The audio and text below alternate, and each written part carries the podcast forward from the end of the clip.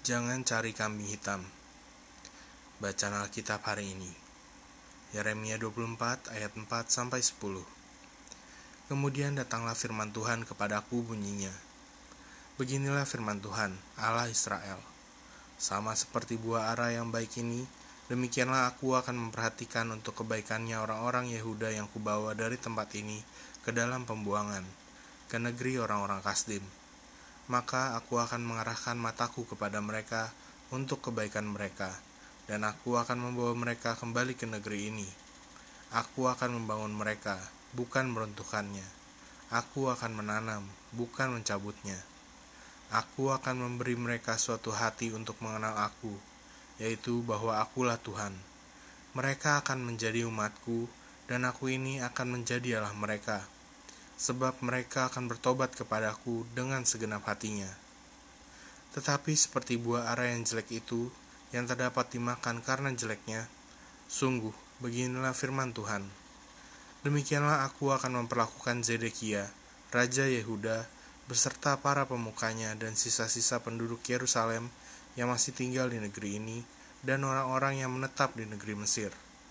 Aku akan membuat mereka menjadi kengerian bagi segala kerajaan di bumi menjadi aib dan perumpamaan, menjadi sindiran dan kutuk di segala tempat ke mana aku mencerai beraikan mereka. Dan aku akan mengirimkan perang, kelaparan, dan penyakit sampar ke antara mereka, sampai mereka habis dilenyapkan dari atas tanah yang telah kuberikan kepada mereka dan kepada nenek moyang mereka. Ayat hafalan Lukas 6 ayat 45 Orang yang baik mengeluarkan barang yang baik dari pembendaraan hatinya yang baik, dan orang yang jahat mengeluarkan barang yang jahat dari pembendaharaannya yang jahat, karena yang diucapkan mulutnya meluap dari hatinya. Renungan inspirasi Kita sering kali menyalahkan orang lain, keadaan, waktu, dan tempat atas kegagalan kita dalam mempraktikkan kesalehan. Ini jelas perilaku yang salah Sebab jika demikian berarti kita hanya dapat bersikap saleh apabila orang lain, keadaan, waktu, dan tempat mendukung kita untuk berbuat saleh. Kesalehan kita seharusnya tidaklah bergantung pada hal-hal yang bersifat eksternal. Di dalam bacaan Alkitab hari ini, perumpamaan mengenai buah arah yang baik dan yang jelek memberitahu kita satu pelajaran penting bahwa benar salah, baik buruknya tindakan kita tidak bergantung pada orang lain, keadaan, waktu, dan tempat. Buah ara yang baik melambangkan orang Yahudi yang Tuhan izinkan untuk dibawa ke Babel, sedangkan buah ara yang jelek menggambarkan orang Yahudi yang tetap tinggal di tanah Yehuda, yaitu Raja Zedekia yang jahat, para pemukanya, dan sisa penduduk Yerusalem lainnya. Saat itu Babel dianggap tempat yang buruk dan terkutuk, sedangkan Yehuda dianggap tempat yang baik. Tapi kenyataannya, Babel dengan segala kejahatannya tidak dapat merusak keberadaan buah ara yang baik. Firman Allah mengatakan bahwa orang-orang yang telah kubiarkan diangkut ke Babel itu kuanggap seperti buah ara yang bagus-bagus ini. Karena itu aku, Tuhan, Allah Israel, akan memperlakukan mereka dengan baik. Yeremia 24 ayat 5, Bahasa Indonesia sehari-hari. Inilah kenyataannya bahwa setiap kebaikan asalnya dari dalam hati kita dan tidak tergantung tempat, keadaan, atau orang lain. Babel bisa menjadi tempat yang paling suci, dan Yehuda dapat menjadi neraka yang paling keji. Itu semua tergantung sikap hati kita. Jangan lagi menyalahkan teman, atasan, keluarga, dan situasi apa pun. Menang atau kalah dari dosa ditentukan oleh diri kita sendiri.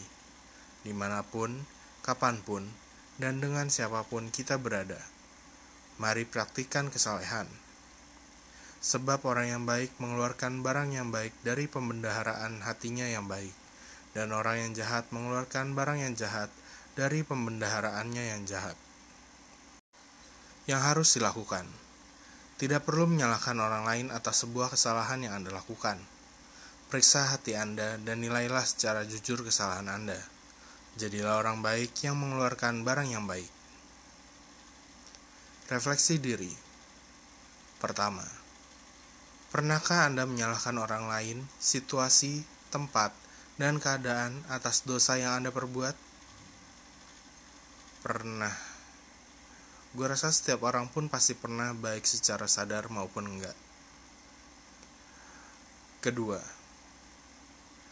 apakah Anda perlu mempertimbangkan waktu, tempat, dan keadaan ketika hendak melakukan kesalehan?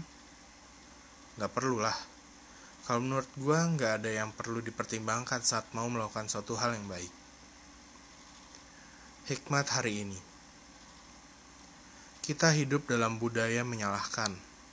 Orang akan menyalahkan siapa pun atau apa pun atas kesengsaraan mereka lebih cepat daripada mengambil tanggung jawab untuk memilikinya dan membuatnya lebih baik. Dr. Henry Awan, Dr. John Townsend, It's not my fault. Pokok doa Bapa, aku memohon ampun atas perbuatanku yang memalukan. Aku malu sampai harus mencari kambing hitam atas dosaku. Tuhan, ampuni aku. Aku mau memiliki hati yang baik, agar setiap kebaikan yang aku lakukan asalnya dari hati, bukan tergantung keadaan dan situasiku. Di dalam nama Yesus, aku berdoa. Amin.